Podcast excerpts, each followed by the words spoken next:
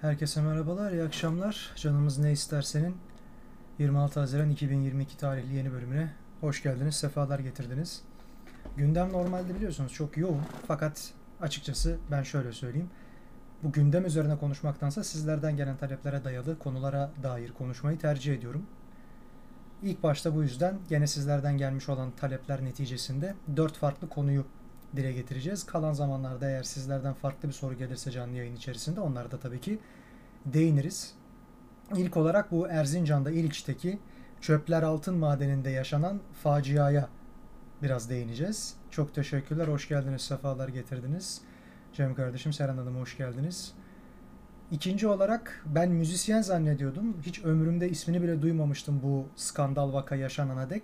YouTuber Porçay, Erkan Porçay. Onun bir yargılanması ve serbest bırakılması süreci varmış. Yeni duymuş oldum sizlerden gelen soru üzerine. Araştırdım, baktım. Ona dair biraz konuşacağız. Üçüncüsü Beni Asfar olayı. Buna biraz değineceğiz. Muhtemelen en kısa geçeceğimiz konu bu olacak. Çünkü tamamı yakını zaten bugüne dek pek çok isim tarafından dile getirilmiş komplo teorisinden ibaret. Hep geleceğe dair bir kehanet içeriği vesaire var. Bunları tabii ki konuşmayı çok seviyoruz, insan tabiatı gereği. Son olarak da Fenerbahçe erkek basketbol takımının transferlerini, bu gündemi biraz yorumlayacağız. Madem öyle başlayalım.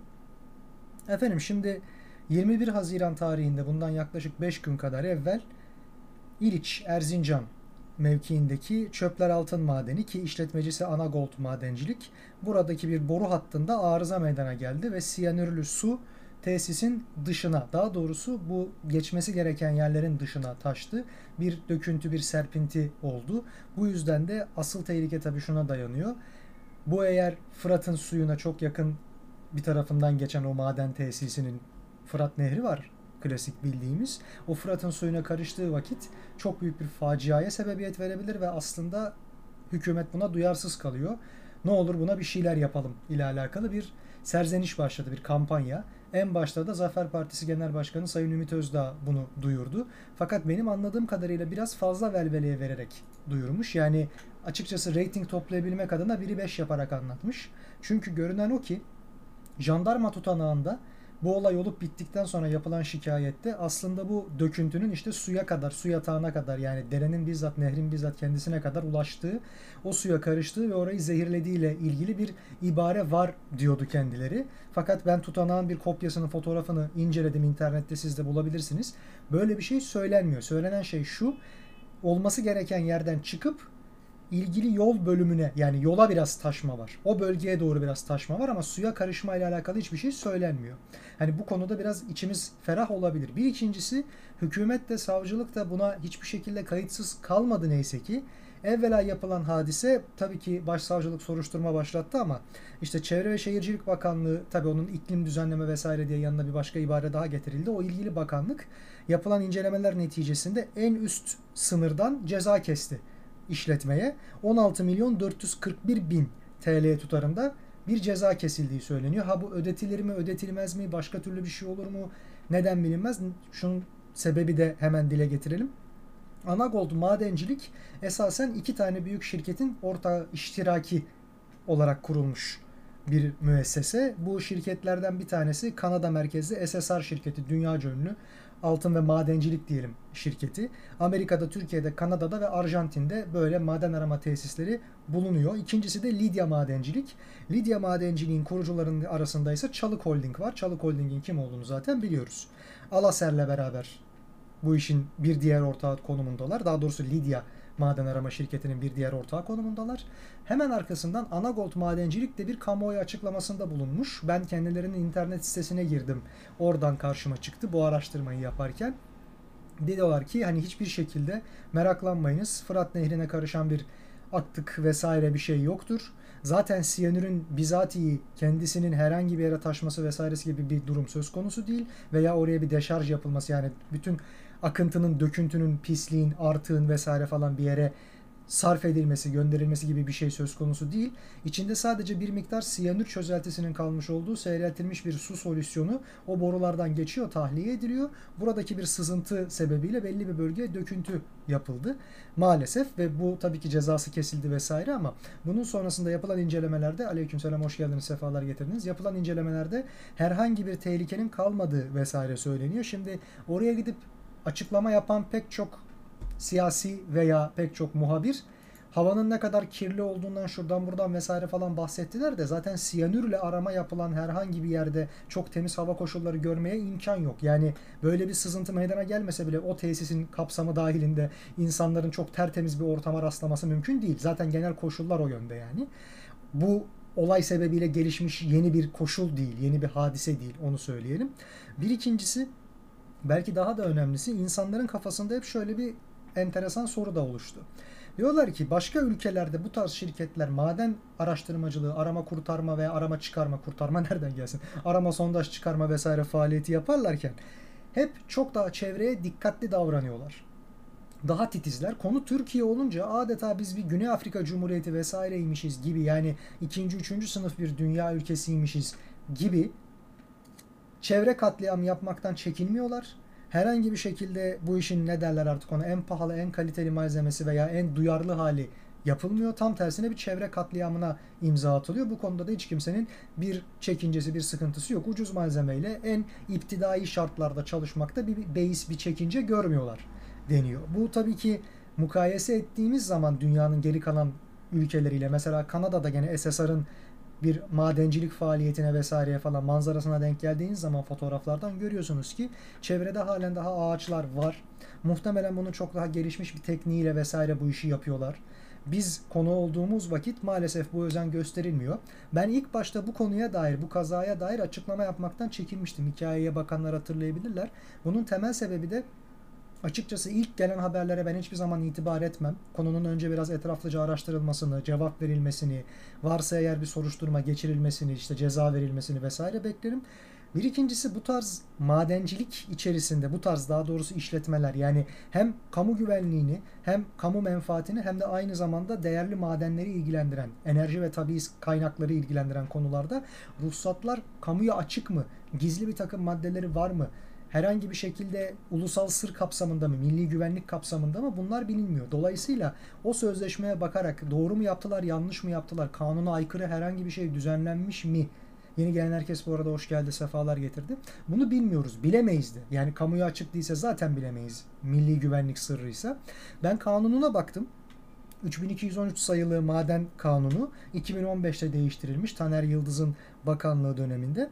Şimdi bazıları diyor ki burada, mesela gene Sayın Ümit Özdağ açıklama yapmış. Bu tarz tesislerde kamu menfaati ile alakalı olarak sandığımız kadar büyük bir pay bulunmuyor. Maalesef bizim kanunlarımız gereği, işte bu üç bin iki yüz on üç sayılı kanunun on dördüncü maddesi gereği her türlü arama ve çıkartma faaliyetinden sonra eğer ki aynı şirket, aynı maden işletmesi bu çıkarılan cevherin burada işlemesini yapıp da bir mamule falan çevirmiyorsa, kamu yararı olarak, devlet katkı payı, devlet hakkı olarak alınabilecek sadece çıkanın piyasa bedeli üzerinden yüzde dördü, dört buçuk kadarı. Yani aslında bizim ülkemiz bundan devlet olarak veya ülke olarak çok az bir şey kazanıyor.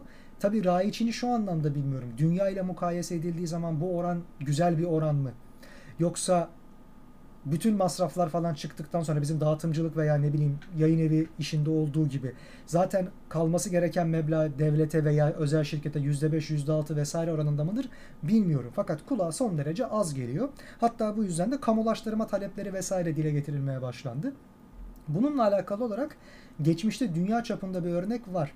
Meiji restorasyonu olduğu zaman, bilenleriniz mutlaka vardır, Japonya'da dünya şirketlerinin pek çoğuna davetiye gönderiliyor. Diyorlar ki geliniz burada biz size devletimizin doğal kaynaklarını vesaireyi falan açalım. Yani buradaki arama çıkarma vesaire işleme işlerini siz alın. Size bunları ihaleyle verelim. Bizi de buraya ya ufak ortak yapın ya da teknik elemanlarımızı buraya getirdikten sonra bizim elemanlarımızı da yetiştirin. Biz de dışarıya gönderelim. Yani beyin göçü gibi değil de orada eğitime göndermek.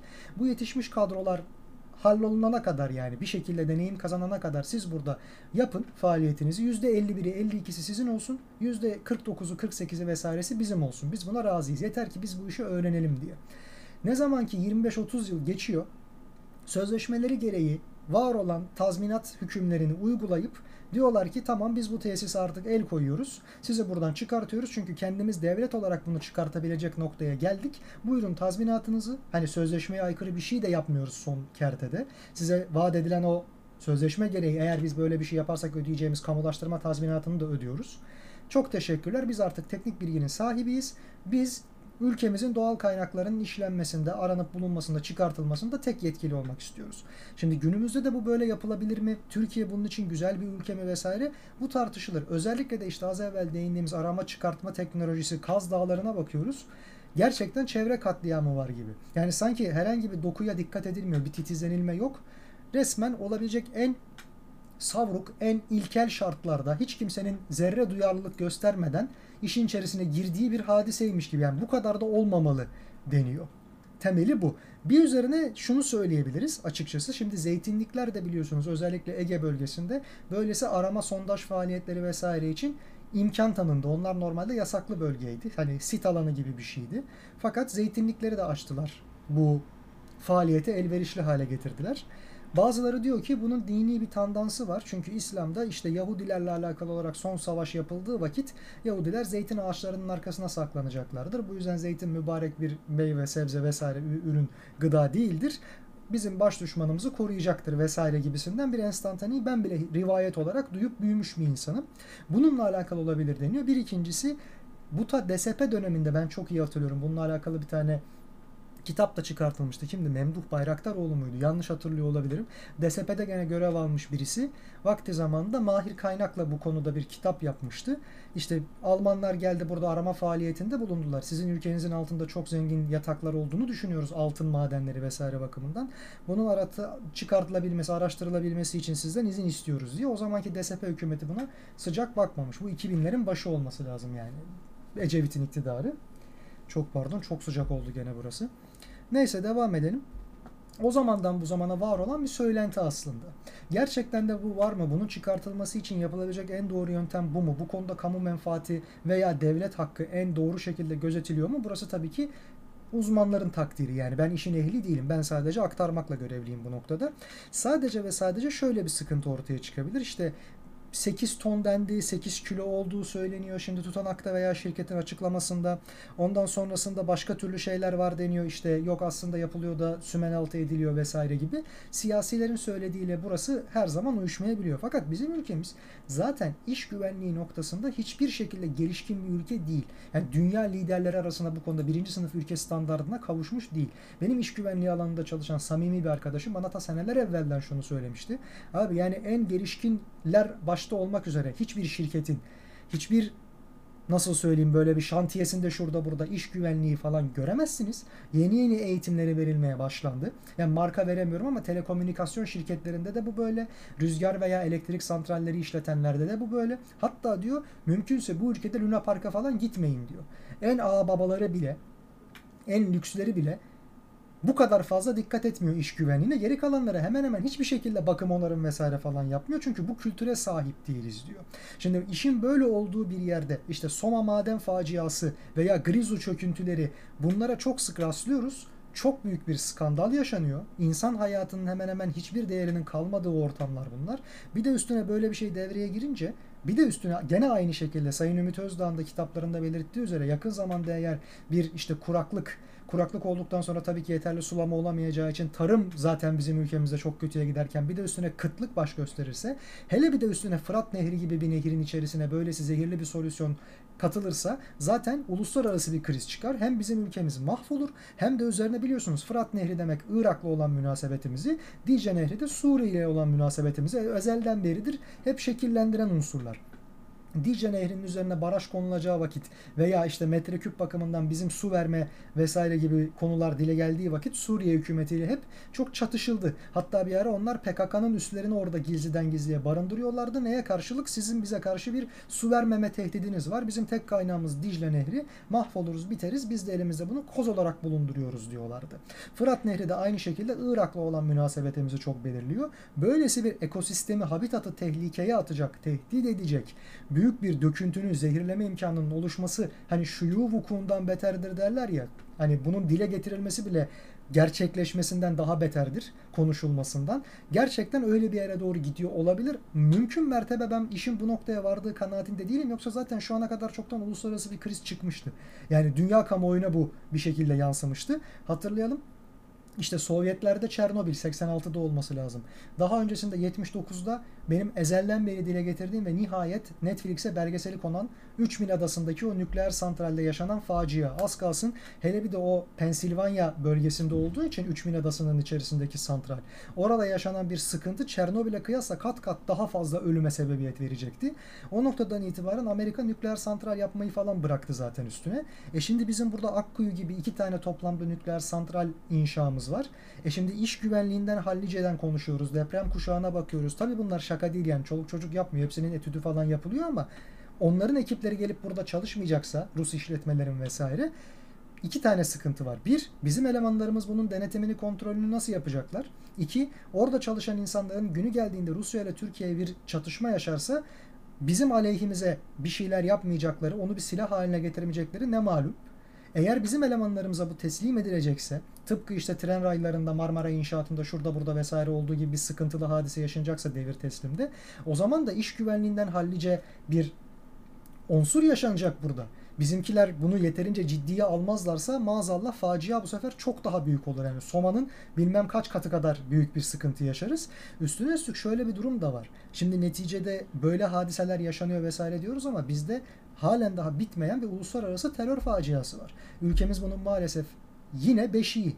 E peki olası herhangi bir sıkıntıda, muhtemel herhangi bir problemde burası, bu nükleer santral Akkuyu gibi veya bu altın işletmeleri vesaire ufak bir sabotaj faaliyetine, terör faaliyetine konu olur mu? Hedef bellenir mi? Bu çok büyük bir korku alanı aslında. Neden böyle söylüyoruz? Çünkü biliyorsunuz şu an Ege bölgesinde veya Akdeniz bölgesinde yaşanan gene yangınlar baş gösterdi. Geçen yıl bu kadar sıkıntıya sebebiyet vermişti. Bu yıl da maalesef sezon açıldı ve herkes şu an bunun bir sabotaj faaliyeti olduğunu, işte kimisi diyor ki Suriyelilerden, kimisi diyor ki Pakistanlardan, Afganistanlardan devşirildi. Kimisi diyor ki bunun arkasında Yunanistan var. Şimdi herkes olabileceği gibi bu kadar fazla düşmana sahip bir ülkenin milli güvenliğini sağlama, koruma noktasında sınırlarına bu kadar sahip çıkamıyor gibi bir imaja sahipken maalesef bu tarz tesisleri nasıl yönetecek? Ormanlarını koruyamayan, diyelim sabotaj faaliyetine kurban veren, nükleer faaliyette, nükleer tesiste nasıl bu güvenliği sağlayacak? Resmen bizim elimizde patlayacak ve atom bombasına dönüşür ondan sonra maazallah. Ya da böylesi maden tesisleri içerisinde böyle sıkıntılar meydana gelecekse, yani çok açık hedef, çok bariz hedef. Bu yüzden de bir korku var maalesef. Yani Allah sonumuzu hayretsin diyelim açıkçası. Ben şu kertede sanıldığı kadar, vavelası koparıldığı kadar büyük bir sorun yaşanmadığına çok memnunum açıkçası. Gerekli cezalarda kesildi, sorumlular bunun elbette ki karşılığını aldılar ama bu yeterli midir? Yani dünyanın para cezasını kesseniz de ekosistem, habitat çöktükten sonra kime ne yararı var? Parayı mı yiyeceğiz, parayı mı doğaya dönüştüreceğiz? Bunlar tabii ki ayrı konular ama bu güvenlik meseleleri veya işletme, teknik bilgi, mühendislik meseleleri şakaya gelmez. Herhangi bir sabotaja, herhangi bir terör faaliyetine hedef bellenirse çok büyük sıkıntılar yaşanır. Çünkü devasa tesisler, her bölgesini gerek İHA ile gerek SİHA ile sonsuza kadar korumamız, aynı anda hakim çıkmamız zaten mümkün değil. Yani eşyanın tabiatına aykırı. Dünyada öyle bir radar yok yani. Mikro ölçekli, her yerini aynı anda denetleyebilen vesaire. Aynı zamanda çok pahalı unsurlar bunlar. Allah sonumuzu hayretsin diyelim. Efendim, sizin söyleyeceğiniz bu konuda herhangi bir şey yoksa ben diğer konumuza geçelim. Porçay ile alakalı yaşanan gelişmeye. Bu konuda anlatacaklarım bu kadar. Yeni gelen herkes bu arada hoş geldi, sefalar getirdi. Peki. Efendim, Porçay'ın ceza alması sonra da tahliye edilmesi olayı. Şimdi Erkan Porçay benim ilk kez ömrümde bu araştırma sayesinde ismini duyduğum bir arkadaş.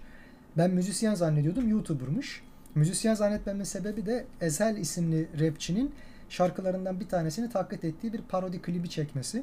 Bu klipte işte kendisi uyuşturucu maddeyi, uyarıcı madde kullanımını teşvik ettiği, olumladığı vesaire bunun kullanımını özendirdiği gerekçesiyle de hakkında bir suç duyurusunda bulunuldu. Dava açıldı. Davada dört yıl iki ay kadar bir hapis cezası vardı. Bu istinafta kesinleşmiş. Daha sonrasında işte kendisi içeri alınmış bu ceza infaz edilecek diye. Fakat kimileri diyor ki dokuza beş geçici madde sebebiyle açık cezaevine gönderildi. İşte Covid iznini kullanıyor temelde şu an resmi olarak. Kimisi diyor ki hayır efendim koşulu salı verilme hükümlerinden faydalandığı için yarı yarıya indi cezası iki yıl bir ay. Ondan sonrasında da denetimli serbestlik sınırı altında kaldığı için şimdi denetimli serbestliğe geçti. Bu yüzden de bunu yapabilmesi için de infaz kanunu gereği bir gir çık yapması gerekiyordu. Cezaevine, Metris cezaevine bir günlüğüne girdi çıktı kaldı. Bunu yakın zamanda işte Oda T V yazarları mıydı?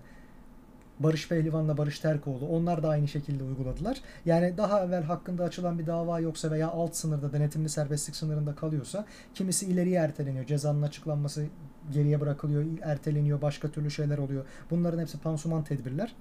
Hapishaneleri doldurmamak için işte denetimli serbestlikten faydalanmak adına da böylesi bir mekanik uygulama gerçekleştirildi deniyor. Ben tabii dava dosyasını görmediğim için bir hukukçu olarak net bir şey söyleyemiyorum. Fakat insanlarda şöyle bir algı meydana geldi. Şimdi şarkıcı Ezel neticede Porçay'a destek verdiğini açıkladı bu dönemde. Yani benim herhangi bir çekincem, bir sıkıntım yok. Tam tersine bu sansür ortamı, bu baskı ortamı beni geriyor Türkiye'deki dedi. Kendisi yurt dışında olduğu için bunu rahatlıkla söyleyebiliyor. Porçay'la alakalı genel bir profil çizmek de kolay değil. Çünkü ben pek bilmiyordum, tanımıyordum kendisini. Okuduğum şeyler var. Bir de bu bahsedilen şarkının klibini falan seyrettim. Açıkçası dalga geçiyor. Yani ironide bulunuyor. Yani kasten böyle bir şey yapmışlığı falan yok. Maalesef işte ateizm, dinler, milliyetçilik, hatta belki pedofiliyle alakalı bazı konuları bile Ricky Gervais gibi bazı mizahi üsluplara konu ediyor. Ve mizahın sınırı sert bir mizah bu açıkçası. Sadece ironi değil. Bu mizahın sınırı nedir? Herkes bunu çok rahat anlar mı? Belli bir entelektüel birikimi olmayanlar bunu bir dalga geçme olarak mı nitelendirir yoksa ciddiye mi alır? Burası çok tartışmalı bir hadise. Yani mizahın gerçekten belli kültür gerektiren bir takım dalları vardır. Hani güldürmeden düşündürmek gibi gül, düşündürmeden güldürmek vesaire hadiseleri de çok tartışılır ya malumunuz. Fiziksel herhangi bir şaka, bir sakarlık, bunlar insanları güldürebilir yerine göre. Bunun için herhangi bir derin düşünce yapısına sahip olmak, katmanlı bir şekilde o espri ne anlama geliyordu diye düşünmek, nereye dokundurma yapıyordu, nereye selam çakıyordu diye vesaire, gönderme yapıyordu diye düşünmek gerekmez. Fakat konuşulan konular dünya üzerinde bir noktada maalesef belli geçmişi, belli sıkıntılı mazileri olan hadiseler. Mesela işte Adolf Hitler "Yoldaşım" diye bir şarkı yapmış yanılmıyorsam kendisi. Şimdi bunu Almanya'da veya ne bileyim mesela Yahudi bir kitleye karşı ne kadar dalga geçer şekilde söyleseniz bile kurtulmanız imkansızdır. Oradan paçayı kurtaramazsınız. Yani bazı şeylerde burada mesela işte atıyorum ki tecavüz mağdurlarıyla dalga geçtiği falan söylendi. Başka türlü şekilde güldürüyor ediyor. Yani ağlanacak hale mi güldürüyor? Asabı bozulduğu için insanlar mı gülüyor buna? Mesela çok güzel hareketlerin ikincisinde bir Palo ailesini hicvettikleri skeç vardı. O da hemen tepki aldığı için kaldırıldı. Ben onun kaldırılmasına karşı çıktım. Asabımız bozulduğu için. Yani bu kadar da olmaz dediğimiz için gülüyoruz biz ona. Komik bir şey olduğu için değil. Yani siniri bozuluyor insanın artık bir yerden sonra. Ya bu kadar da olmamalı kardeşim bu hayatta denilen şekilde. Acaba kendisinin yaptığı eserler diyelim, çalışmalar da bu kapsamda mıdır? Yani bir değeri var mıdır yok mudur bunu bilmiyorum. Anlatıldığı kadarıyla maalesef hitap ettiği kitle, kendisinin seyirci kitlesi ki milyon abonesi falan var. Daha ziyade genç kardeşlerimiz. Yani ilkokul, ortaokul ve belki lise çağına giden insanlara çok fazla duyuruyor sesini. O insanların da burada bahsedilen hadiseyi olması gerektiği şekilde algılayıp bundan bir ders çıkarması çok söz konusu mudur? Bu kadar tecrübeli, bu kadar hayat tecrübesine sahip insanlar mıdır bunlar? İşte orası çok büyük bir tartışma konusu. Ha, söylenen sıkıntılı nokta şu. Deniliyor ki yani neticede bu ironi bir şekilde yapılacaksa siz farklı biçimlerde de mizahta bunu kullanabilirsiniz. Yermek için, dalgasını geçmek için vesaire. Ama ben çekip bir adamı vursam, daha sonra da bunun komedisini yapsam bu gerçekten mizah kapsamına girer mi? Bunun videosunu çeksem diye ya hakim ya da savcı sormuş davada. Aynı şey demek değil tabii ki. Ama konu eğer uyuşturucu kullanımına özendirmekse İslamcı kanadın çok sevdiği yılların yazarı, çizeri, düşünür Abdurrahman Dilipak her daim kenevir bitkisinin faydalarını anlatıyor. Resmen marihuana içmenin, ot içmenin vesaire falan ne kadar faydalı olduğunu dile getiriyor. Hatta Amerika'da bunun reçeteyle verilen belli bir miktarı da var. Sağlık adına migren ağrısını geçirmek için, vücudu rahatlatmak, temizlemek vesaire için. İşte bizdeki hacamat veya sülük tedavisine benzer şekilde. O özendirmiş olmuyor mu? Bir de yaşını başına almış adam, dinleyici kitlesi belli. Bir ikincisi, ya biz şimdi, benim neslim belki hatırlar, bir Fabercem diye olay vardı. Şimdi bu arkadaşın videosu halen daha duruyor olsaydı internette, bu arkadaş başka türlü saçma sapan şeylere mi özendiriyor olacaktı seyret, seyreden kişileri? Yani her gördüğümüz video RTÜK'ten geçecekse o zaman evvela şunu söylemek lazım. Ya Murat Soner falan ne kadar güzel anlatıyor abi, dizilerde insanların prime time'da dediğimiz saat sekiz ile on arasında, çocukların da seyrettiği saatlerde, televizyon başında olduğu saatlerde bütün diziler ya kadına şiddeti, ya kadının ayakları üzerine duramayıp bir erkeğe muhtemelen bel bağlamasını veya ondan sonra zinayı, aldatmayı, aile içerisinde farklı türlü maalesef dolandırmayı, şunu bunu vesaire özendiriyor. Bir noktadan itibaren kanunsuzluğu çok özendiriyor, çünkü nedendir bilinmez ama yeni dönem dizilerde polis hiçbir şekilde imdada yetişmiyor veya hiçbir şekilde galip gelmiyor gibi gösteriliyor. Yani en ufak bir olay olduğunda normalde polis buna el koyar. Çok nüfuzlu birisi ise başka türlü bir muamele uygulanır. Doğru, bütün dünyada bu böyledir. Ama geri kalan suçların hemen hemen hepsinde zaten mutlaka ki orada varlığını gösterir. Eski Türk filmlerinde ve dizilerinde polisten kurtulmak diye bir şey yoktur zaten bu yüzden. En nihayetinde yapan insanlar mutlaka polis tarafından yakalanır ve ceza alır. Burada birbirini öldüren öldürene polis yok mesela. E şimdi bu diziler neyi özendiriyor? İnternete bakarsanız çok daha denetim altında olan bir mecra televizyon. Daha burada özendirmekle alakalı sıkıntıyı RTÜK aşamamışken, mahkemeler bu konuda sessiz kalırken çoğunlukla, çok eşliliği vesaireyi madem bu kadar özendiriyor, gidin bunlara dava açın. Şimdi diyorsunuz ki uyuşturucu kullanımı maddeyi özendirmek. E ben diyorum ki Abdurrahman Dilipak'la başlayın o zaman işe. Ya bu arkadaşın yaptığı mizahı, şunu bunu vesaireyi falan hiçbir şekilde tasvip ediyor, destekliyor değilim. Neden? Çünkü bana hitap etmiyor. Yani sevmedim. Bana hitap etmiyor, ama bana hitap etmiyor diye ortadan kaldırmak mı lazım? Veya değersiz mi? Hayır, değil. Emek vermiş, yapmış, karşılığını da görüyor. Şu olur: eğer gerçekten de bir insan günün birinde uyuşturucuya başlar, yakalanır ve kendisine mahkemede sorulduğu zaman sen nereden bu illete bulaştın? Ya ben Porçay'ın videosunu seyrettim, oradan çok ilham aldım derse, o noktadan itibaren hakikaten de bunu böyle gençliği kötü etkilemiş, özendirmiş, teşvik etmiş derim. Ama böyle bir şey yok. Ya gençlik sizin sandığınızdan çok çok daha akıllı bu konuda. Kim özendiriyor olabilir? Aile içerisinde sigara içen varsa özendirir. Aile babaları alkole veya uyuşturucuya veya başka türlü bağımlılıklara bu kadar fazla meylediyorsa, bir takım sosyo-kültürel sıkıntılar sebebiyle de bu özendirir. Ben sırf kısıtlı süre yaptığım avukatlıkta bile kaç tane madde bağımlılığıyla alakalı dava gördüm. Hiçbiri genç değildi mesela. Ve hepsi son birkaç yılda ekonomik şartlar kötüye gidip alkol ve sigara uyuşturucuya kıyasla, hele ki kalitesiz uyuşturuculara kıyasla çok daha pahalı noktaya eriştiği vakit başlamışlardı. Daha evvelki yayınlarda konuştuk. Alkol, sigara bu kadar pahalanırken, hem de yapay şekilde pahalanırken ve Türkiye yaklaşık üç yüz dört yüz senedir uyuşturucunun bir beşiğiyken, hani sevkiyatı dahil, yetiştirilmesi dahil vesaire, işte marinalarda nelerin yakalandığını falan en son konuşuyorlardı. Bu noktadan itibaren uyuşturucu kullanımını engellemek bir yana, bu zamlar uyuşturucuyu tam tersine yaygınlaştırıyor bile olabilir maazallah. Bir vakitler hatırlıyorum, ben üniversitedeyken etrafımda hiç kullanmayan insan yok gibiydi hatta. Ya ben şaşırıyordum, abi sizin bu kadar mı hayatınızda, karakterinizde boşluklar var? Yani bununla mı doldurmak zorundasınız bunları diye. Başka bir şey gelmiyor mu elinizden? Yani hükümet sigara yasağı koydu. Peki sigaranın yerine ne koydu? Sigara yasağı çok güzel bir şeydi. Kapalı alanlarda içilmesin, televizyonlarda sansürlensin, gösterilsin vesaire. Tamam, peki. Hay hay. Yerine ne koydu? Yani insanların sıkıntılarını gidermesi için çözüm önerisi olarak ne getirdi? Böyle bir şey yok. E siz sadece yasaklarsanız, yerine yepyeni bir yetişme tarzı, yepyeni bir yaşam biçimi getirmezseniz maalesef bu noktalara kadar gelinebiliyor. E şimdi şu da ayrı bir şekilde dile getirilmesi gereken bir hadise bence. Son söz olarak bunu belirteyim. Efendim, bir vakitler hatırlarsanız askerlerimizin eşleriyle alakalı dalga geçen bazı insanlar vardı. İşte bizde Fırat Kalkanı veya yanılmıyorsam ona benzer bir barış harekatı yapılırken birileri çıkıp demişti ki bazı tuhaf zihniyetliler, onların eşleri vesaire falan ne yapıyorlar acaba şu an diye, gereken hukuksuz ceza kendilerine verildi. Böyle şeyleri biz de tabii ki destekleriz. Bu başka türlü bir hadisedir. Eğer bu arkadaş da gerçekten ironi yapma adı altında kantorun topuzunu kaçırıp da bir takım kırmızı çizgilere, bam tellerine dokunuyorsa ama kalitesiz, niteliksiz şekilde dokunuyorsa elbette ki ben bunun gerekli tepkiyi almasından yanayım. Ama bu tepkiyi kanunlardan ziyade kitlesi gösterir. Hitap ettiği kitle belirler o ahlaki değerlerin yargılanması sürecinde. Böyle bir şey gelmedi o kitleden. E bunun haricinde siz kimsiniz ki onlardan daha iyisini bilip de bu size zararlı bakın diyeceksiniz. Bunun eleştirdiğiniz, hiçbir zaman dilinizden düşürmediğiniz tek parti döneminin C H P'si zihniyetinden ne farkı var? Halk için halka rağmen, Gustav Le Bon, biz sizin için en doğrusunu biliriz vesaire şeklinde. Ya bu öyle bir alan değil ki.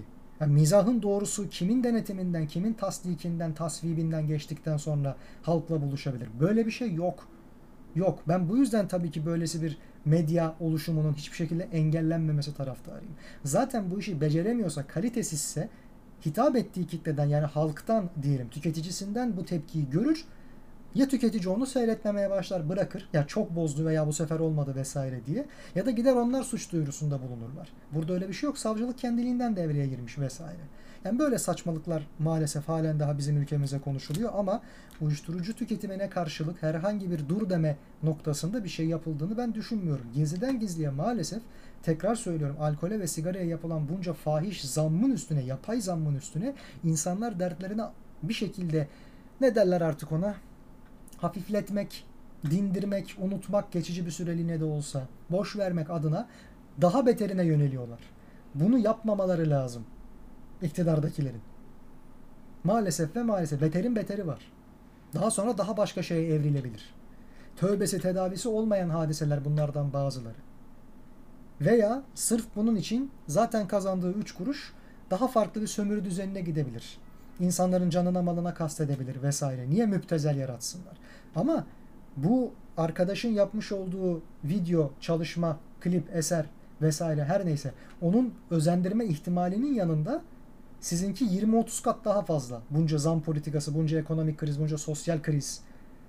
Dolayısıyla hiç kimse bu klibi veya herhangi bir klibi izleyip "Aa, bu ne kadar güzel bir hadiseymiş. Hadi bakalım ben bunu bir deneyeyim, kullanmaya başlayayım" demez.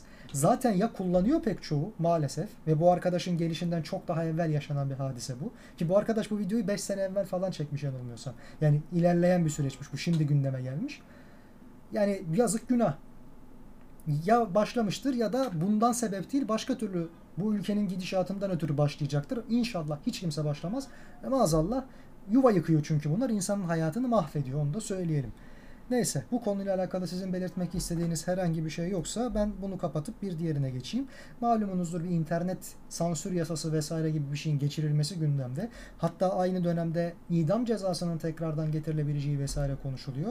E, adaletine hiç kimsenin güven duymadığı ülkelerde idam cezasının getirilmesi demek, maazallah bir işte Ergenekon, Balyoz veya daha öncesinde yirmi sekiz Şubat davaları olduğu zaman birileri idam edilseydi bugün "ha, onlar masummuş, o zamanki yargı hatalıymış, özür dileriz" dendiği vakit o insanların hiçbirisi hayata geri döndürülemeyecekti. Çok geç olacaktı yani her şey için baktığımızda. Ona rağmen nice insanın hayatı mahvoldu, bitti her iki süreçte de. Dolayısıyla hele bugün de idam cezasının varlığını falan konuşmak neredeyse namümkün olmalı. Fakat böyle şeyler İnternet yasasıyla beraber gündeme geldiği vakit bizleri tabii ki endişelendiriyor.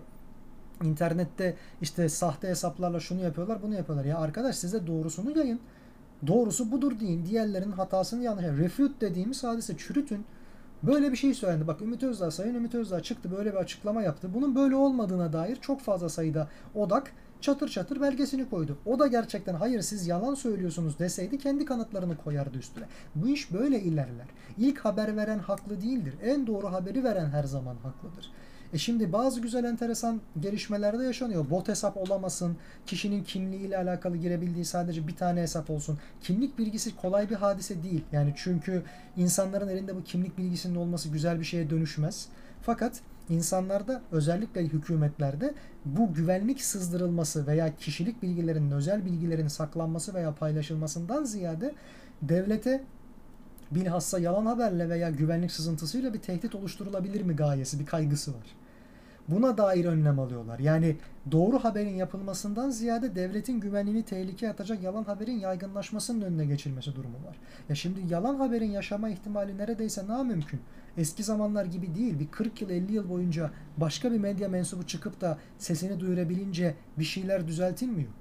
ilk dönemine dair, o Cumhuriyet'in, Osmanlı'nın son dönemine dair veya tek parti yıllarına vesaire yetmişlere seksenlere dair bilgiler şimdi şimdi gün yüzüne çıktı. Niye? Pek çok farklı platformda, özel kanalların televizyonda kuruluşundan itibaren çok seslilik başladı. Bir zamanlar baskılanan, söz hakkı verilmeyen, tanıtılmayan resmi görüşün dışındaki insanlar şimdi çıkıp gerçekleri dile getirebildiler. Resmi ideolojinin savunucuları buna bir cevap veremediyse zaten doğrunun ne olduğunu herkes orada anladı. Aynı şey burada çok daha rahat yapılıyor. İşte yok Kabataş'ta şunlar yapıldı, yapılmadı. Bunun böyle olmadığını herkes biliyor artık. Anlatabiliyor muyum? Varsa ellerinde kanıt, çıkar koyarlar, derler ki bu böyle oldu. O zaman insanlar da der ki ha tamam, meğer bizim bildiğimiz yanlışmış. Böyle bir çağdayız. Yalan haberin olması hiç kimseyi çok fazla etkilemiyor. Çünkü herkes tek bir habere bakarak bir şey yapmıyor. Tamamının birden yaptığı genel olarak on beş dakikada bir o gündeme göz gezdirmek. Twitter'da, şurada, burada vesaire. Diyelim, buna da değinmiş olalım. Bir sonraki konumuza geçelim madem öyle. Beni Asfar. Tabii bu arada sizin söyleyeceğiniz başka herhangi bir şey yoksa o konuya geçelim. Peki. Efendim, Beni Asfar denen hadise, niye Asfar kelimesi ne anlama geliyor ve Beni Asfar? Şimdi Beni İsrail dediğimiz zaman İsrail kavmi, İsrail soyu anlaşılıyor. Kullanışı bu şekilde. Asfar da kökeni şöyle. Rumlardan bir kısmının soyu, Rum dediğimizde Roma, Bizans ve İslam topraklarında yaşayanlar ve genellikle de gayrimüslimler. Yani Roma vatandaşları. Milletlere ayrılmamış, toplamda Rum, Romalı anlamına gelen bir sıfatı taşıyanlar. Bunların içerisinde Türkler de var bu arada. Onu da söyleyelim. Yani şu anki Amerikalılar demek gibi. Alt etnik kimlik olarak içinde İspanyollar var, işte siyahiler var, Kızılderililer var, Almanlar var vesaire vesaire, İtalyan asıllılar var. Üst kimlik olarak Romalılar geçiyor. Şimdi bu Romalıların, Rumların pek çoğunun soyları farklıdır. Bir tanesinin, belli bir kavminin soyu Hz. İbrahim'e, İbrahim peygambere dayanıyor. Onun oğlu İshak'ın soyundan gelenler bunlar. Bu yüzden de Rum bin İsu deniyor ve kendilerinin İshak peygamber, Hz. İbrahim'in oğlu İshak sarışın diye, fiziksel özellikleri bakımından Beni Asfar da hep sarışınlar ve İshak'ın soyu olarak bir şekilde adlandırılıyor, tanımlanmış. Kendisine ve onun soyuna böyle deniyor. Ekseriyetle özellikleri de sarışın olmaları. Fakat Asfar sıfırın çoğulu Arapçada. Sıfır aslında boş şeyler. Bildiğimiz sıfır anlamında yerici kullanmak, aşağılayıcı kullanmak vesaire, doğruya doğru. Ama bir de yakın zamanda yine Türk anıtlarında, bu işte Moğolistan civarında yapılan kazılarda Tengri'nin sıfırla özdeşleştirildiğine dair, yani sıfır sayısının İbn Sina'dan bile daha evvel vesaire bilindiğine dair çok farklı bir takım buluşlar yapıldı. Keşifler yapıldı. Deniyor ki sıfır aynı zamanda zamandan münezzeh, her şeyden münezzeh ve sonsuz, sınırsız anlamına gelir. Eğer Beni Asfar da böyle bir sebepten ötürü bu sıfırın böyle bir kullanımını temsil ediyorsa o zaman zaten bambaşka anlamına geliyor. Evet, tek eşlilik, tek, pardon tek ellilik her zaman sıkıntı. Çok doğru. Teşekkür ederim. Az önceki konuya binaen.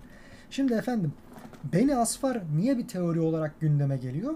Şu, üçüncü Dünya Savaşı'nın çıkması Beni Asfar'ın Türklere saldırmasıyla gerçekleşecek. Teori bu.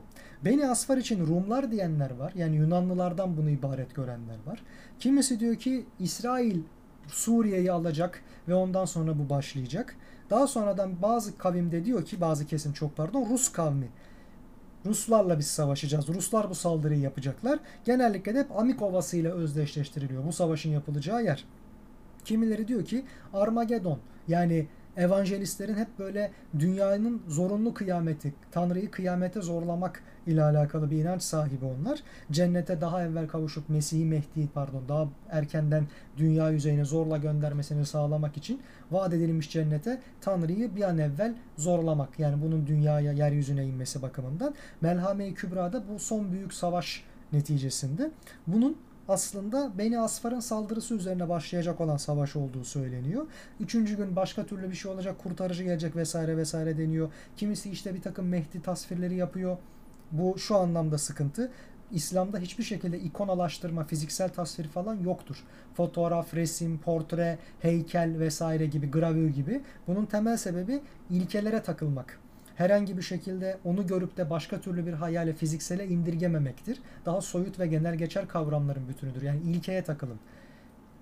bunu söylüyor. İsme resme vesaireye takılmayın hiçbir tanesine, sadece ana hatlarıyla bizim vermek istediğimiz kıssadan hisseye odaklanındır. Dolayısıyla varsa böyle bir hadis-i şerif vesaire bilin ki genellikle uydurmadır. Çünkü fiziksel tasvir yapılması son derece bambaşka bir boyuta indirgerişi sadece Vatikan'ın algıladığı türden bir inanca hizmet eder.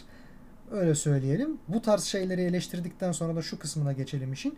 Bununla alakalı, bu savaşın başlamasıyla alakalı çok fazla teori dile getirilmiş. İşte Nazım Kıbrisi, Aytunç Altındal, rahmetli Abdullah Dağıstani vesaire falan, ya da işte hadis kitaplarından vesaire bunlar hep çıkartılıyor. Deniyor ki şu savaş böyle olacak, Türkler böyle muzaffer olacak, daha sonrasında galip gelecekler ama işte Rusya bütün Avrupa'ya saldıracak vesaire vesaire. Bunları dile getiren bir takım işte İsveçli kahinler falan da olmuş da, maalesef ve maalesef aslında onların öngördüğü şeyler zaten yaşandı. Yani daha büyük bir şey gelecekse bilmiyoruz o, ama buna uygun olarak bu tasvire benzeyen şeyler zaten yaşandı. Birinci Dünya Savaşı yaşandı. Rusların saldırısına uğradık mı? Uğradık. Ankara'ya kadar geldiler mi neredeyse? Evet, geldiler temelde. Diğer taraftan Yunanlıların saldırısına uğradık mı? Uğradık. Onlar da Ankara'ya kadar, Polatlı'ya kadar geldiler mi? Geldiler. Birinci Dünya Savaşı'nda zaten bütün bu tasvir edilen hadiseler yaşandı. Ama kıyamet kopmadı. İkinci Dünya Savaşı'nda aynı şekilde benzer şeyler oldu ama başka türlü bir kavimden geldi. İnsanlar Rusya'dan korkarken Almanya böyle bir şey yaptı vesaire. E şimdi geleceğe dair atıfta bulunarak konuşmak hep kolaydır. Komplo teorisyenlerinin falan çok sevdiği hadiselerdir bunlar. Bu arada komplo teorisi hava cıvadır anlamında söylemiyorum kesinlikle. Mutlaka ki gerçek bilgilere dayalı alternatif sentezlerdir, yorumlardır, görüşlerdir. Fakat bazı şeyleri geleceğe atarak teori üretmek çok kolaydır. Yani çünkü henüz yaşanmadığı için. Biz bunu en son ne zaman gördük? En yakın tarihte. iki bin on iki'de dünya yok olacak. Kaçtı? yirmi bir Aralık iki bin on iki. Marduk, Nibiru, İnkalar, Maya takvimi vesaire, bunlarla alakalı çok konuşuldu. Sonra o vakit geldi, iki bin on iki. Baktılar ki ölen giden hiç kimse, hiçbir şey yok. Sonra dediler ki yanlış hesaplanmış. Aslında iki bin yirmi küsurda olacak. Kimisi diyor ki yok, aslında öyle bir yok oluş değil, başka bir şeye denk geliyor. Kimisi diyor ki bu takvimi yaptılar da sonrasını yapamadan zaten yok oldular. O yüzden bu son takvim. Korkmaya gerek yok vesaire gibi. Şimdi bunlar çok çeşitli teoriler. Uydurmak, ufu, üfürmek, söylemek falan çok kolay. Bunlar üzerinde çalışmak. Ha, cezbedici bir hadise mi? Evet, cezbedici bir hadise. Çünkü maalesef insan tabiatı gayipten, gelecekten, batıldan diyelim, gelecek olan her türlü haberi ciddiye alıyor. Kendisine bir ikbal, bir menfaat devşirebilmek için o noktada. Yani temel amacı o avantajı, o bilgiye ben sahip olayım. Diğer insanlara üstünlük kurayım, onlara hükmedeyim, dilediğim şeyleri hayatta gerçekleştireyim, daha kaliteli yaşayayım vesaire vesaire. Bencilce istekler bunlar. Bu kesin kader midir, deterministik midir, yoksa işte Harry Potter'daki o kehanet vesaire olaylarıyla alakalı bir takım benzerlikler mi var? Öngörülen kaderlerden tercihleri doğrultusunda insanlar bazılarını mı yaşıyorlar? Bunların hepsi tartışma konusu ama hiç kimse şunu yanlış anlamasın. Şimdi bir dünya insan bu konuda açıklamalar vesaire yapmış. Yok işte İstanbul işgal edilecek, bütün minarelerde hilal yerine haç olacak, hepsi kiliseleştirilecek, Türkiye'nin topraklarının pek çoğu işgal altında kalacak vesaire vesaire. Şimdi bu korkuyla falan zaten yaşanması mümkün değildir. Her şeyin ötesinde insanlar şunu hesaba katmalı. Yani Türkiye'nin zaten herhangi bir düşmana ihtiyacı yok ki. Herhangi bir savaş teorisine vesaire. Zaten dünya her daim savaş halinde. Ya bunun Türkiye'ye yansıması dediğimiz işte buyurun. Covid çıktı, gene Türkiye'ye yansıması. Rusya-Ukrayna savaşı var, gene Türkiye'ye yansıması oluyor. Çin, Tayvan'la alakalı bir takım sıkıntılı gelişmeler yaşatıyor dünyaya. Gene ucu Türkiye'ye dokunuyor. Artık bu kadar birbirine eklemlenmiş küresel bir dünya varken zaten orada olan, dünyanın bir ucunda olan bir şeyin diğerini domino taşı gibi etkisiyle etkilememesi mümkün değil. Hiçbir şey olmasa para piyasaları etkilenir, ekonomi etkilenir, sevkiyatlar, ürün tedariki etkilenir, petrol piyasası etkilenir vesaire. Yani bunların olması felaket senaryosuysa biz zaten şu an felaket senaryolarının içinde yaşıyoruz. Bir de buna ihtiyacımız yok. Yani bunlarla korkmak, buna bel bağlamak vesaire ya da nasılsa biz yok olacağız deyip de hayattan vazgeçmek insanların itibar etmemesi gereken şeyler olmalı. Yönelimler böyle olmamalı diye düşünüyorum. Evet, bu konuda sizin de söyleyeceğiniz başka herhangi bir şey yoksa bir sonraki konuya geçeceğim. Fenerbahçe erkek basketbol takımının transfer gündemi diyelim. Yeni gelen herkes bu arada hoş geldi, sefalar getirdi. Beni Asfar konusunu konuştuk. Efendim. Peki devam edelim. Şimdi ilk başta koç değişikliğiyle tabii ki konuşmamıza başlayalım. Şimdi malumunuzdur, Koç Djordjevic'e dair bilhassa EuroLeague'deki performansı bakımından büyük bir tepki vardı. Her şeyden evvel Koç Georgievich'in buraya gelişi nasıl olmuştu? Biraz onu konuşalım. İtalyan takımında şampiyonluk yaşadıktan sonra kendisiyle yollar ayrılmıştı. Evet şampiyon oldu ama bu kadroyla herkes şampiyon olurdu. Yetersiz bir insan aslında vesaire denilerek. Aynı şekilde Sırbistan milli takımının tarihinin göremeyeceği kadar büyük kadrolara hiç umulmadık başarısızlıklar yaşatmıştı o takımın başındayken. Dolayısıyla Georgievich hep eksik bir koç olarak tanındı. Fakat Fenerbahçe'nin aslında Georgievich'i getirmek falan gibi herhangi bir nasıl söyleyelim planı projesi yoktu yaz döneminde. Ne zamanki Kokoşkov ben buradan gidiyorum diye son dakikada bir emrivaki yaptı. Fenerbahçe'yi yarı yolda bıraktı. Onlar da piyasada henüz iş bulmamış ve belli bir standartın üstünde ismi de olan kim var diye baktılar. Bir tek Georgievich'i gördüler. Oyunculuğunun yarısı kadar koçluğu var mı Georgievich'in? Bence hayır ama bir şeyi iyi yapıyor. Playoff serileri gündeme geldiğinde gerçekten varını yoğunu ortaya koyup farkını belli ediyor. Fakat Georgievich şimdi şampiyonluğu aldı. Euroleague'de hiç başarılı olamadı temelde. Bunun içinde çok sakatlık faktörü falan da var. Bunun da etkisi var. Ama bir şey dikkatimi çekti. Muhtemelen Ali Koç bu şampiyonlukla yetinmeyip ileride hep bakınız en iyi isimleri zaten sizin için getirdik, isim yapmış hocalarla devam ettik demeyi, var olana sabrettik, hatta kendi kulübümüzün çocuklarına, insanlarına vesaire falan bu kadar yatırım yaptık ve biz bununla yola devam edip kendi markalarımızı yaratacağız anlayışını tercih edebilirdi. Bunu yapmadı. Ne yaptı? Futbolda İsmail Kartal aslında o kadrodan ve Pereira gönderildikten sonraki grafiğe baktığımız vakit hiç umulmayacak bir başarıyı gösterip ikinci oldu. Hatta puan farkı veya bir iki hafta falan daha olsaydı belki şampiyonluğu bile tehlikeye girebilirdi Trabzon'un. Bir takım psikolojik üstünlükleri de devraldığı için. Çok umut vaat ediyordu. Hatta ne kadar sakatlığa veya yıldız oyuncuların, Mesut Özil gibi isimlerin ne kadar baltalamasına rağmen, baltalıyor olmasına rağmen bu başarı gelmişti. Fakat dendi ki hayır biz isim yapmış bir isimle, bir hocayla yola devam edeceğiz ve Jorge Jesus getirildi. Şimdi niye bu söyleniyor? Bakın biz elimizden gelen her şeyi yaptık. Piyasadaki en iyisi, bize en uygunu hangisi ise gittik. Tecrübelilerden vesaire gittik. Onunla anlaşma sağladık. Bu konuda yönetimin veya taraftarın veya artık başka hangi kitle, camia vesaire varsa onun ağzını kapatabilmek için bu söyleniyor. Onları susturabilmek için. Ya daha iyisi yoktu. Çünkü bu isimlerle devam edilse, burada Georgievich şampiyon oldu. Aslında insanlara acaba mı dedirtti. Gönderilmesine kesin gözüyle bakılıyordu final serisinden evvel. Ama dendi ki ya Georgievich şampiyonluğu kazandı ama biz hep daha yukarısını hedefliyoruz. Itudis'i getireceğiz. Itudis aynı şekilde işte Galatasaray bir öğrencisini aldı Obradovic'in. Itudis de baş öğrencisidir.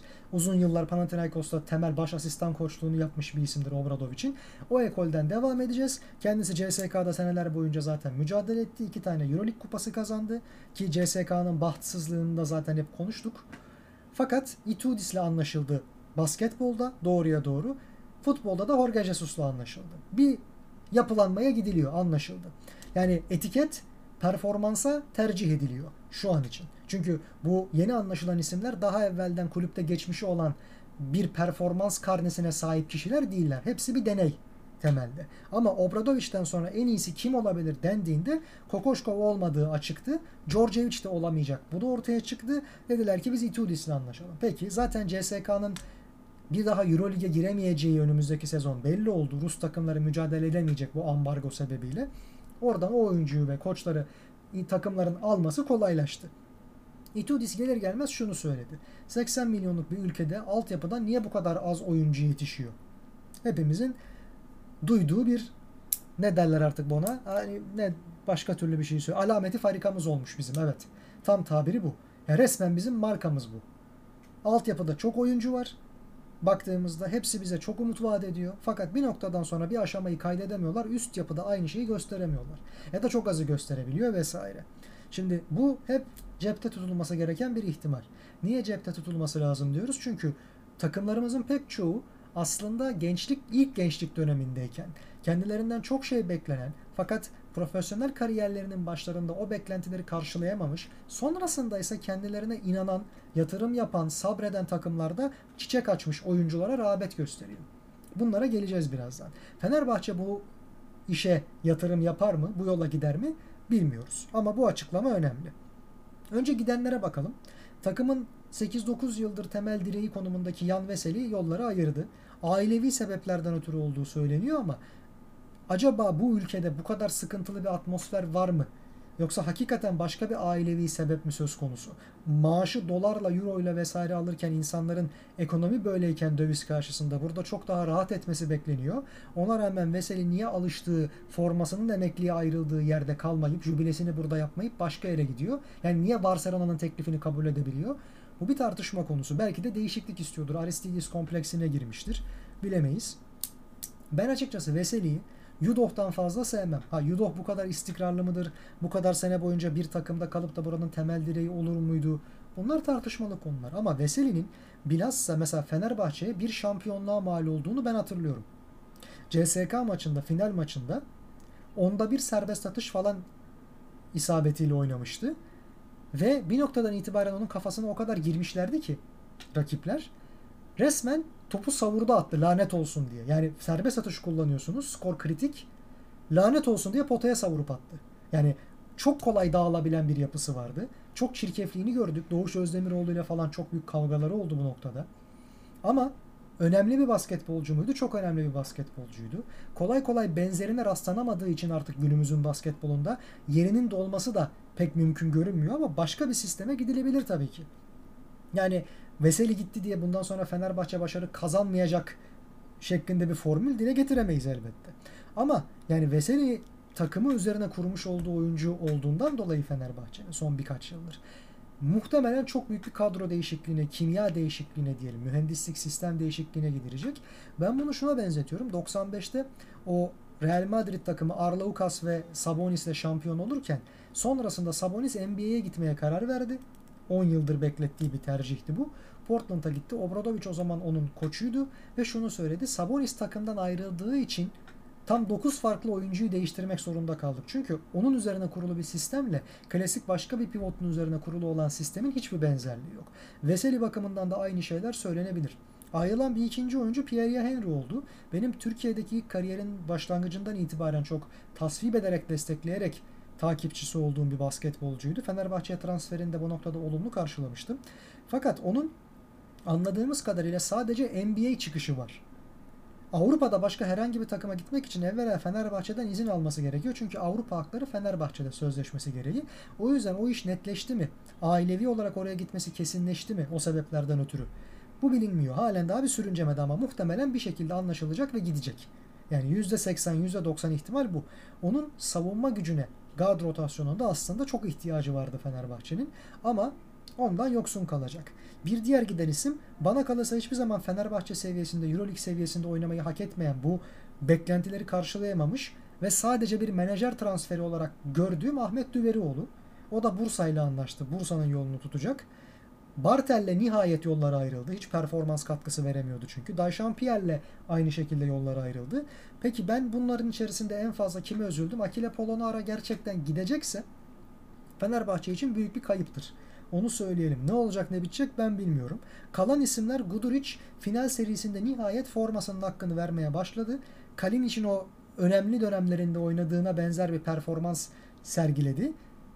Bu takımın temel bel kemiklerinden bir tanesi olacaktır. Yani üstüne inşa edilen iskelet kim diye düşünüldüğü vakit Veseli'den hariç Gudurić konuşulabilir. De Colo yaşlandığı için artık gene takımda kalacaktır. Evet muhtemelen hatta önemli bir rol de üstlenecektir ama yaklaşık olarak yirmi dakika, yirmi beş dakika süre bulup azami verimli oynatmaya çalışacaklar onu. Çünkü bu tempoyu artık kaldırması, kırk dakikaya dayanması çok mümkün değil. De Colo'nun şöyle bir sıkıntısı var. Savunmada falan zaten çok önemli şeyler vaat etmiyor. Onu geçtik ama İlk opsiyonunuz, temel skoreriniz De Colo'ysa rakibin dikkatinin üzerine çok çektiği vakit sıkıntı yaşıyor. Bir de üstüne normalde eğer sizin takım kurgunuz hücumda çökerse sisteminiz ve iş sadece De Colo'nun bireysel skor katkısına kalırsa diğer oyuncularınız dokuz on sayıyı geçemiyor. De Colo'nun otuz sayı atmasına bel bağlıyorsunuz. Bunlar hiç hoş hadiseler değil. Ona uygun bir yapılanmanın olması çok daha tercih edilir elbette. Biberović kalacak. Ben Biberović'i halen daha tasvip etmiyorum. Onun da Ahmet Düverioğlu gibi bir menajer transferi olduğu kanaatindeyim. Melih Mahmutoğlu kalacağı benziyor. Metecan Birsen çok önemli bir gelişme gösterdi final serisinde. Milli takımda da umarız bunu taçlandıracak, devam edecektir.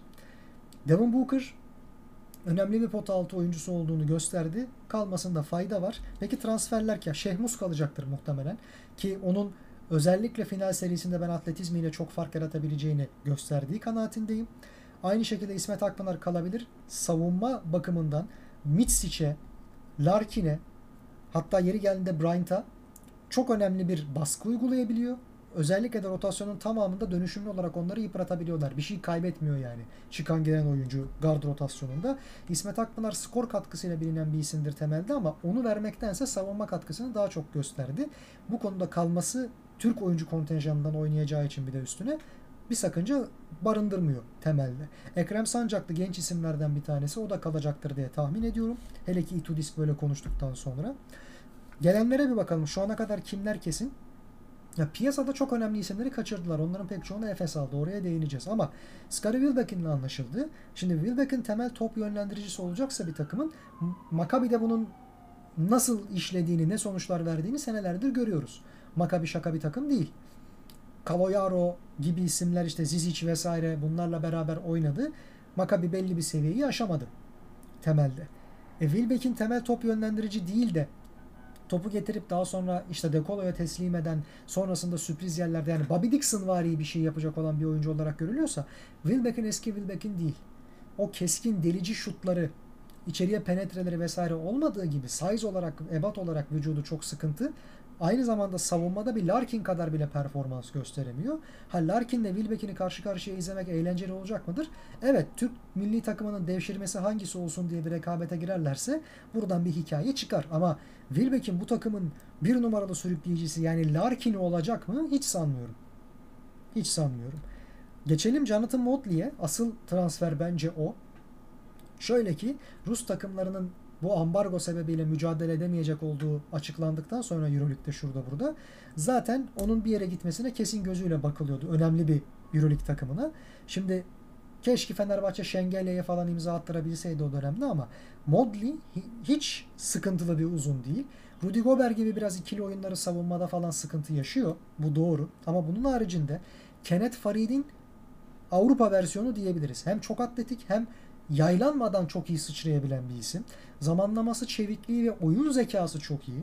Müdahaleleri, top kesme, yani blok veya pas arası yapma, aniden hızlı hücuma çıkabilme, geçiş hücumlarını, fast breakleri çok iyi bitirebiliyor. Boyalı alanda çok yetenekli. Ta Baylor Koleji'nde oynadığı zamandan bu yana, üniversite yıllarından bu yana. Zaten onun benim hatırladığım kadarıyla draftlerde seçilmemesinin, N B A kariyeri sahibi olamamasının tek sebebi sakatlık geçirmesiydi. Yoksa böyle ödüllü ödüllü falan bir oyuncuydu yani. Ha, sonrasında neleri çok iyi yapıyor? Post-up'ta, boyalı alanda çok iyi oyun oynuyor. Sırtı dönük veya yüzü dönük. Orta mesafe şutu var. Boş üçlükleri en azından tehdit olarak bir Peroantic kadar bitirebiliyor. Bence Peroantic kadar oyun zekası var. Bu da önemli. Ama en önemlisi adam bir penetre edip topla oynayabilen bir dört beş numara. Penetre ederken şöyle söyleyeyim, Sarunas Maršunonis gibi rakiplerini devire devire devam ediyor. Yani içeriye girerken onu fiziksel olarak durdurmak, engellemek, yıpratmak çok mümkün değilmiş gibi. Ya Marşulon istediğimiz adam tamam çok uzun boylu falan değil ama tank sertliğinde. Hani LeBron'un bir on santim kısa hali gibi neredeyse. O kadar kuvvetli, o kadar can acıtan bir yapısı vardı ki temas aldığınızda. Aynı şeyi ben Motley'den de görebileceğimiz kanaatindeyim. Burada görüntülerini seyredenler olabilir. Tekrardan tavsiye ediyorum YouTube'a bakmalarına. Yani önüne çıkanları devire devire ilerliyor. O kadar kuvvetli bir oyuncu. Bu çok önemli bir katkı yapacaktı Fenerbahçe'nin hücum çeşitliliği yönünde. Savunmada da aynı şekilde ikili oyunlar haricinde iyi bir savunmacı. En azından show up'a, o hani bir şekilde el göstermeye, contest dediğimiz o şuta el göstermeye veya zorlamaya falan mutlaka gidiyor. Yardım savunmasında bir şekilde elinden geleni yapıyor. Fakat özellikle hücumda bir joker olacağını, bir dinamo olacağını ben öngörüyorum. Doğru bir transfer mi? Doğru bir transfer. Peki hani Jason Thompson gibi veya Geoffrey Löwen gibi bir hayal kırıklığı olur mu? Hiç sanmıyorum. Onların ötesinde daha düzgün kalibreli ve çok iyi oyun zekası olan bir oyuncu diye düşünmekteyim. Kimler alınabilirdi? Şimdi Victor Claver, Malcolm Delaney, Anthony Randolph, bunlar eski gücünde olan isimler değil. Hep böyle piyasada konuşulan temel kişiler.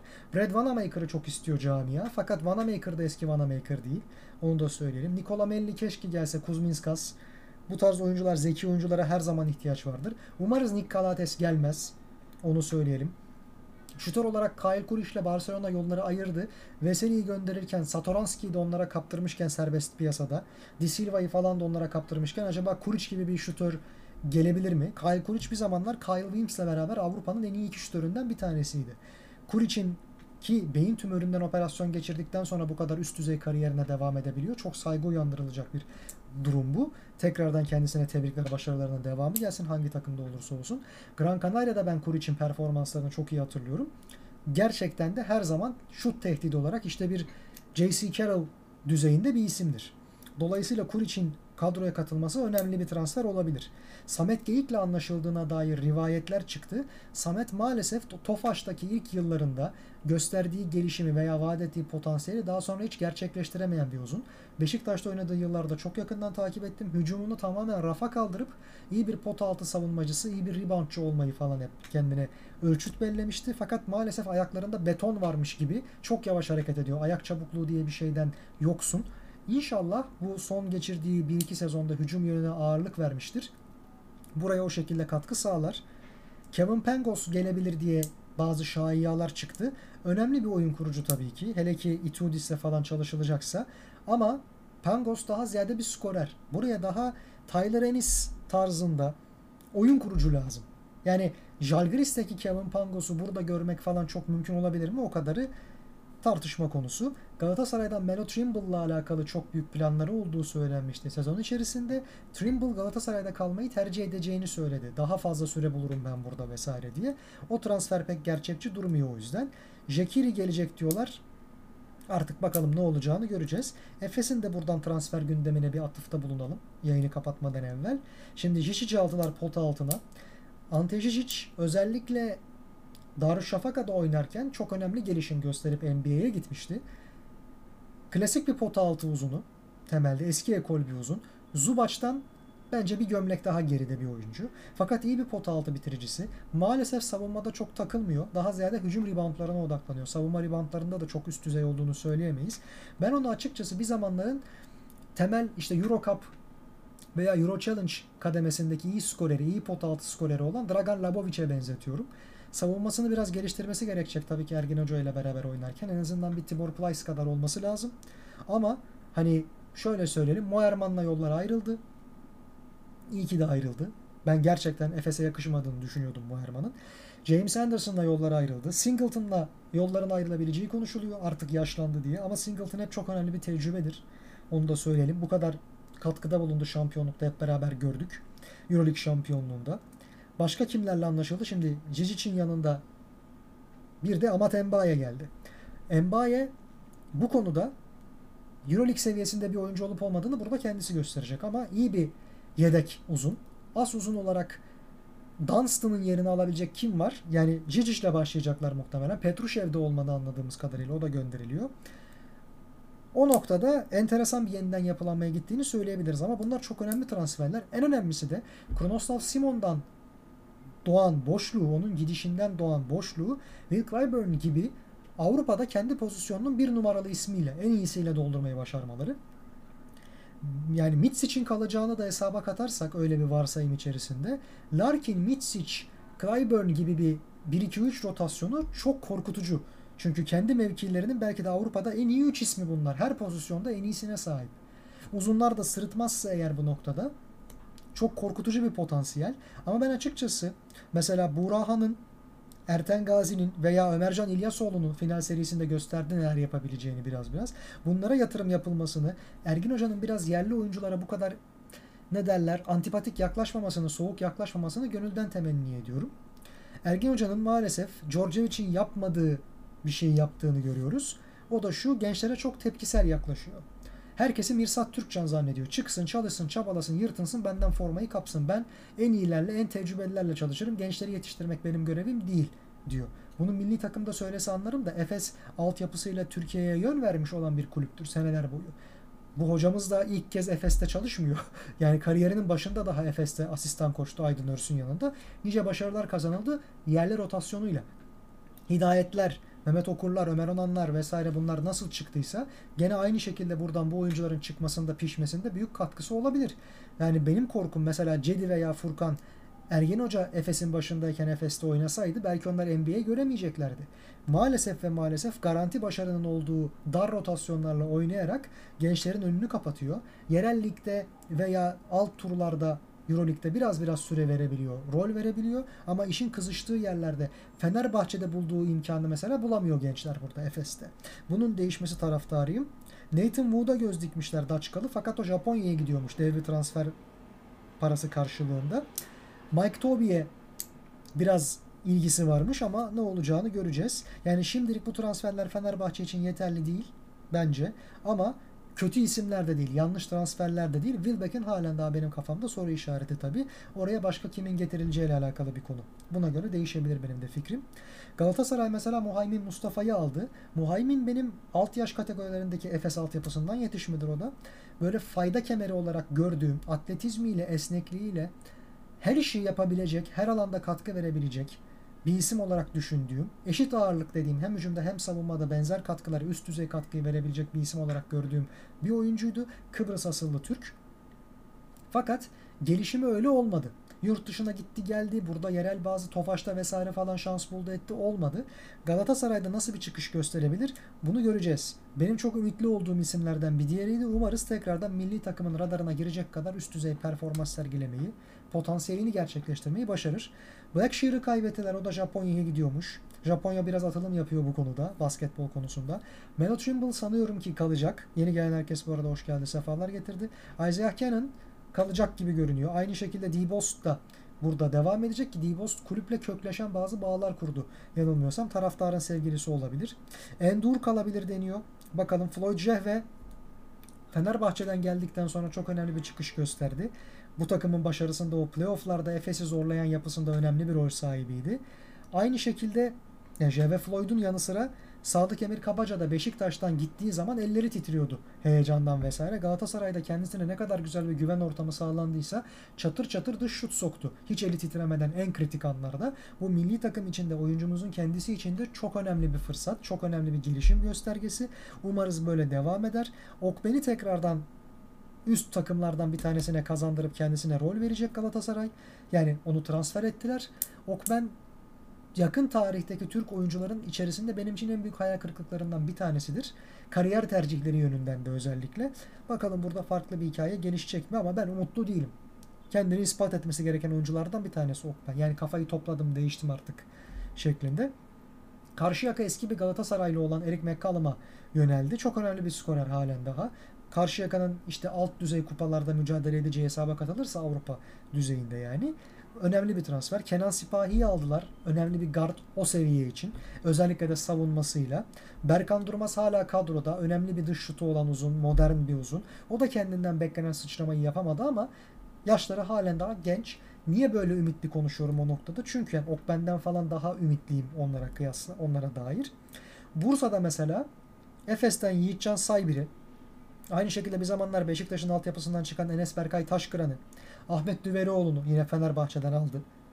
Ömer Utku Al gene Beşiktaş çıkışlı bir oyuncudur. O da hala Bursa'da bildiğim kadarıyla. Onur Alp Bitim Efes'ten gitti. Çok önemli bir gelişme gösterdi. Aynı şekilde Metin Türen gitti ama işte onun yerini gene başka Yiğitcan veya benzeri bir oyuncuyla daha doldurabilirler. Alimpiyev için yaptığı çok önemli bir atılım var. O da şu. Bir zamanlar çok büyük işler beklenen kişilerin ikinci durağı veya kendini tekrardan yaratma merkezi gibi bir şey oldu Bursa. Daha genç yaşlar için Banvit kapandıktan sonra, altyapı şubesini özellikle de devrettikten sonra Beşiktaş bu atılımı yapıyordu. Şimdi yanılmıyorsam altyapı koçunu Beşiktaş'ın başka bir takım transfer etti. Hangi takım olduğunu hatırlamıyorum ama önemli bir proje kapsamında gitti gene. Beşiktaş ve Bursa bu noktada güzel pilot takımlara dönüşüyor. Alpella projesi gibi bir zamanların. Umarız bu oyuncular bilhassa da milli takım bazında hak ettiği değeri görürler, oynama fırsatlarına erişirler. Ben Ergin Hoca'nın da özellikle Doğuş Balbay falan çok yaşlandı tabii artık ama rotasyonu giderek yaşlanırken Efes'in yerli oyunculara daha fazla gelişim şansı, daha fazla sorumluluk vermesi taraftarıyım. Bir sezonu daha kayıp geçirebilir mi? Yani sadece bu oyuncuların gelişimi için bu sezon harcanır mı? Yoksa arka arkaya üçleme yapma, üçüncü şampiyonluğu mu elde etme projesi var Euroleague'de bu takımın. E şunu düşünmek lazım. Hep aynı rotasyonla çıkılıp oynanmasın o zaman. Avrupa'da temel oyuncular oynasın. Yerellikte sadece belki yerli oyuncu ağırlıklı bir rotasyon hep forma şansı bulsun. Onların üzerine bir sistem inşa edilsin ki Euroleague'de daha istenilen hedefe gidebilsin takım diyelim. Efendim sizlerin herhangi bir şekilde sorusu, söyleyeceği bir şeysi yoksa benim için bugünlük yayın bu kadar. Söyleyeceklerim bu kadar. Hemen bekliyorum. Var mı sizden gelecek olan bir mesaj diye. Belki yok gibi görünüyor. Efendim şöyle söyleyelim. Gene her zaman olduğu gibi merhum İsmet Badem abimizin o dillere pelesenk vecizesiyle programımızı noktalayalım. Dudaklarınızdan tebessüm, kalbinizden her neyi seviyorsanız işte onun sevgisi eksik olmasın. Sürçülisan ettiysem, lafı güzaf ettiysem affola. Şer kalın, esen kalın. Tekrardan görüşünceye dek efendim. Hoşça kalın.